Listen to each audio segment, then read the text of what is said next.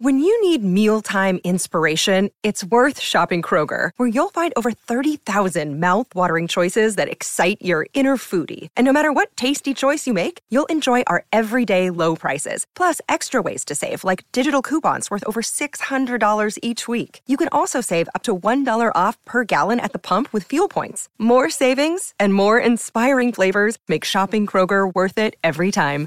Kroger, fresh for everyone. Fuel restrictions apply. It's wintertime. When temperatures go down, the likelihood goes up that your furnace and other appliances go down with them. So don't risk a costly replacement. Stay comfortable with coverage on the appliances you depend on most with the Service Guard Appliance Repair Program from Black Hills Energy. It's peace of mind in a plan. Visit blackhillsenergy.com slash sign up to learn more. Hi, I'm Maria. And I'm Mike. And we're Team, Ready. Black Hills Energy knows your home is where your heart is, so they want you to be ready. It's all about keeping you safe, prepared, and making your home as energy efficient as possible. Everything from how to weatherize your home to how to stay safe during extreme weather. Be ready for anything. Go to blackhillsenergy.com slash team ready.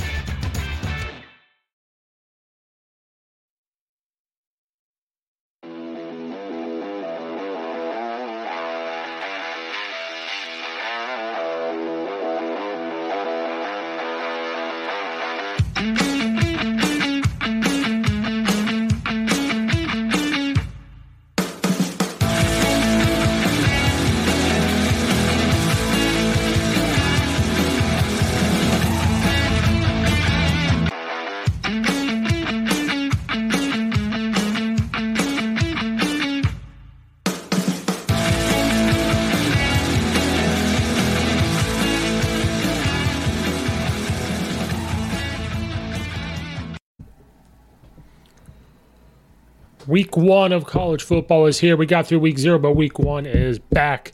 And our Illinois Fighting Illini travel to Indiana to play the Indiana Hoosiers for the first time since 2013.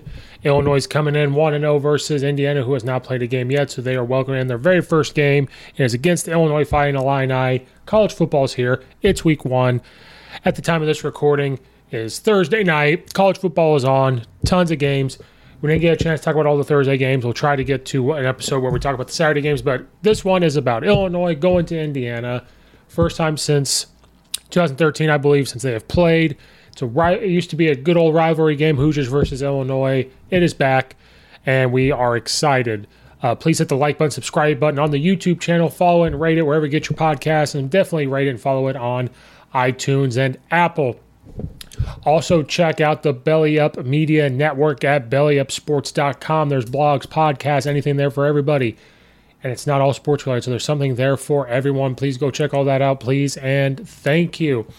Illinois is heading to Bloomington, Indiana to play Memorial Stadium against the Hoosiers. They are coming in 1 and 0. Uh, Indiana has not played a game yet, but Illinois comes in pretty confident after beating Wyoming they start Illinois. We, we talked about Illinois. They they started slow versus Wyoming, but they finally got the run game going. Um, Tommy DeVito uh, pr- showed some poise. He wasn't sacked. The young O line uh, held up. So now they come in pretty confident, but Indiana had a good team a couple years ago. Then last year they underperformed, only going two and ten. And we already talked about them. The over under for them win total this year is four, and Illinois is four and a half. So pretty evenly matched up uh, numbers there. So Illinois travels to Indiana. Um, it's going to be a good game. It's going to be a good game. Um, when we look at what everybody else thinks, um, we're checking out, you know, just the ESPN website. 52.7% are leaning towards Indiana. So it's it's almost you could draw right down the middle. Excuse me. And the spread right now is Indiana minus one and a half. Money line is minus 125. The over under is 46.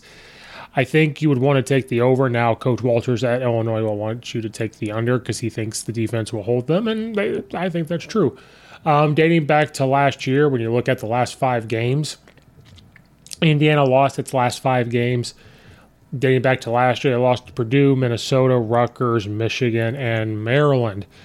Illinois, the last five games is three and two dating back. Uh, Rutgers, they lost to Minnesota, they beat.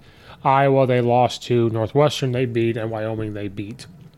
No stats right now for this current year for Indiana because they have not played yet. But Tommy DeVito is 27 37, 194 yards, two touchdowns.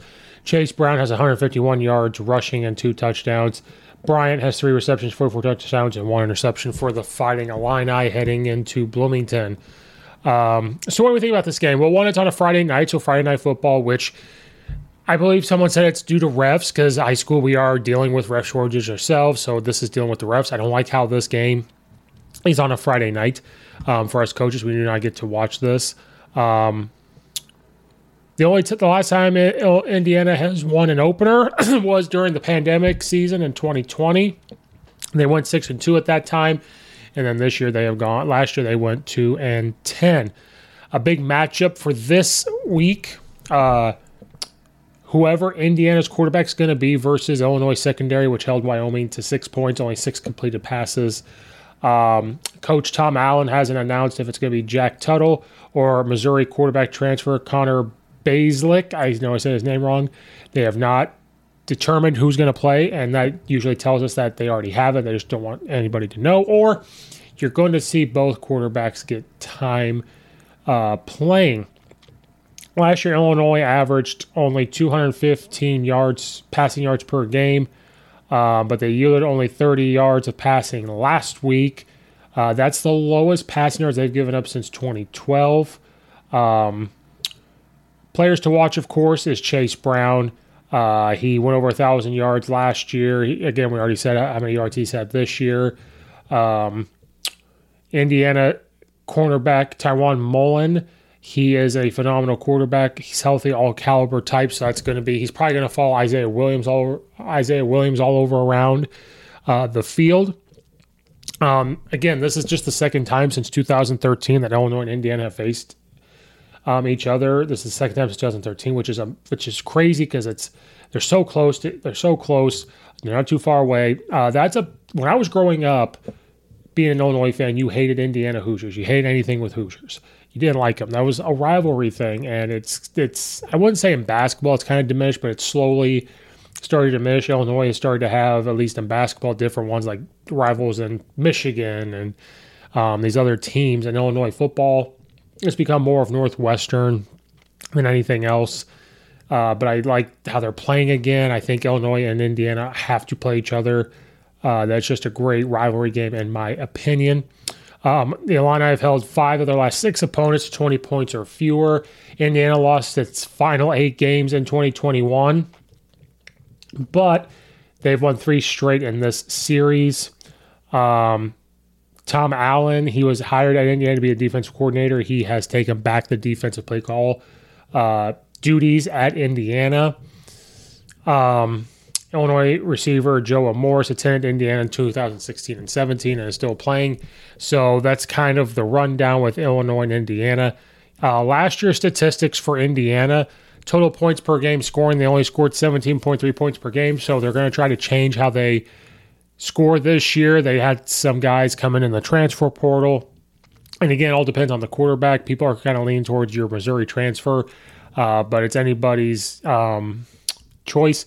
Total points for the season, they scored 207, only had 24 total touchdowns. Uh, rushing, they only had 1,003, not only, um, they had 1,384 rushing yards. They got 3.2 yards rushing per attempt. They averaged 115.3 rushing yards, and they had 13 rushing touchdowns. Passing, they had 2,106 passing yards, 5 point yards per completion, 175 net passing yards per game, nine passing touchdowns. They had 15 interceptions and 29 sacks. Um, total yards for their offense 3,490 yards per game, 290.8. Um, time of possession, they averaged having the ball 29 minutes and 51 seconds. They had uh, 56 penalties Average penalty yards per game is 41, so they want to clean that up. So that's kind of the stats on Indiana um, from last year. We don't have stats for them on this year. Um, so Illinois scoring 38 points last week going against Indiana makes you feel good. Um, but it all depends on how Tom Allen calls plays and being the head coach, and people do it.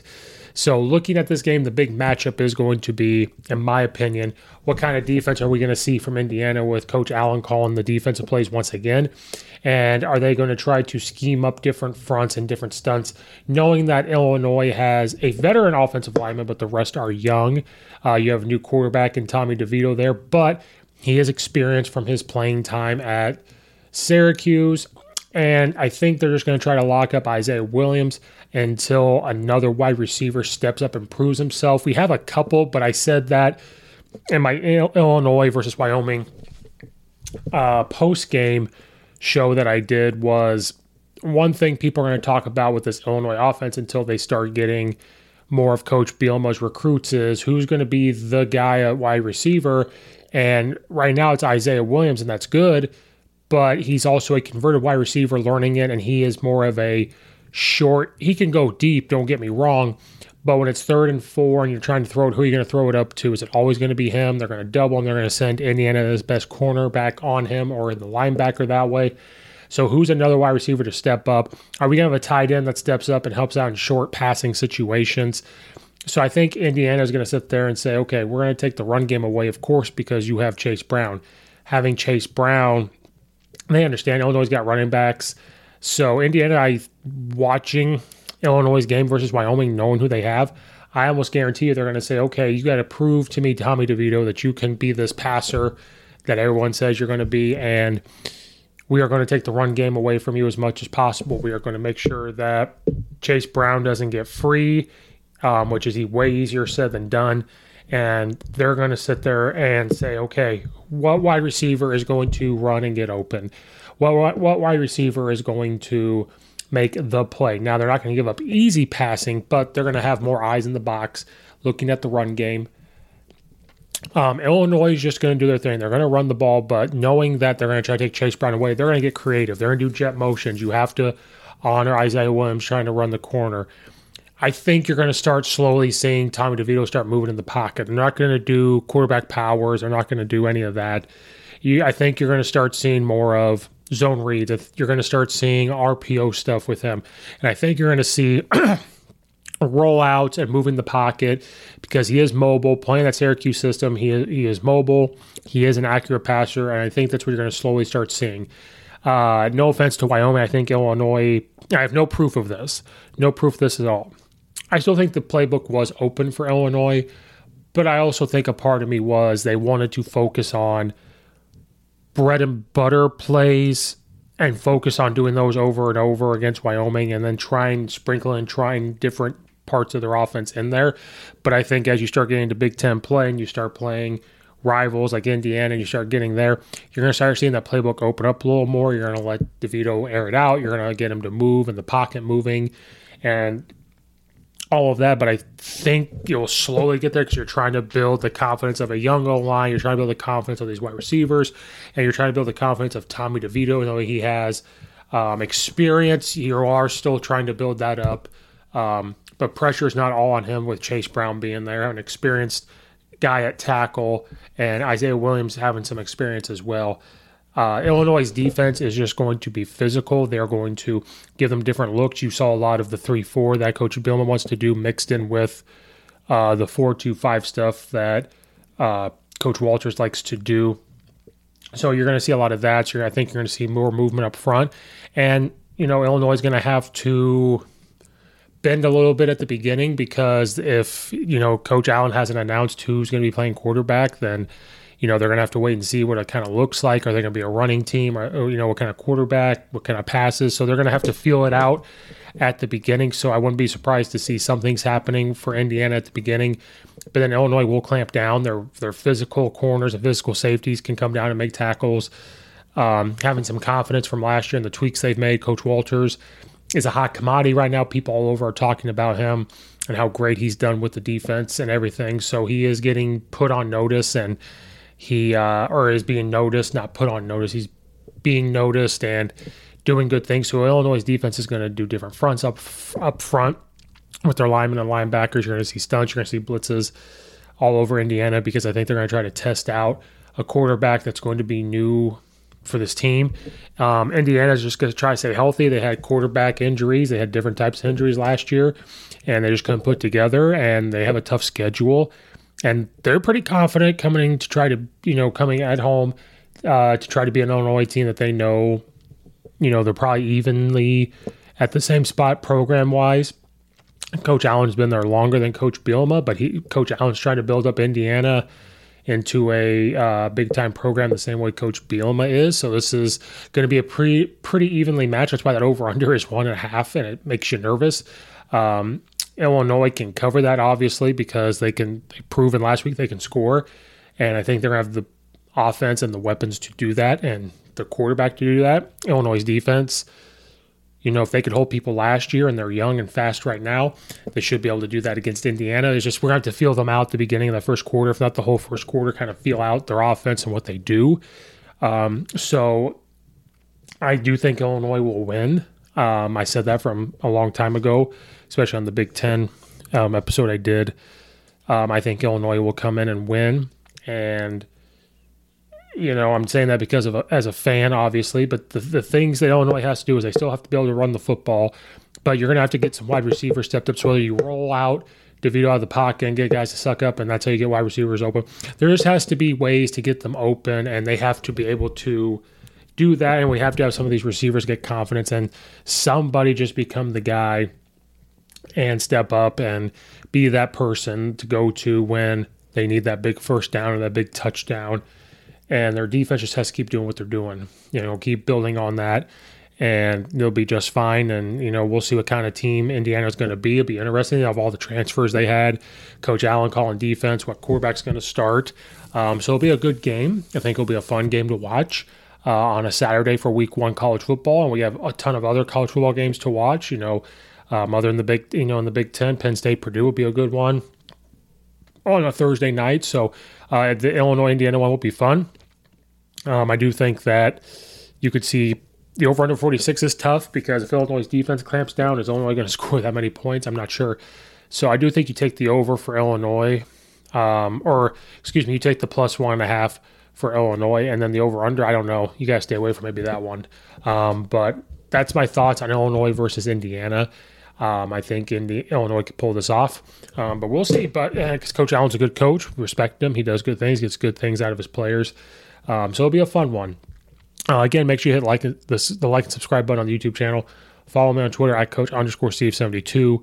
Leave a comment in the comment section down below. Check out all the affiliates in the description below. Thank you guys again um, for watching and or listening and everything. Um, send me a message if, if you ever want to be on the podcast. This is Coach Steve, and we will see you next time.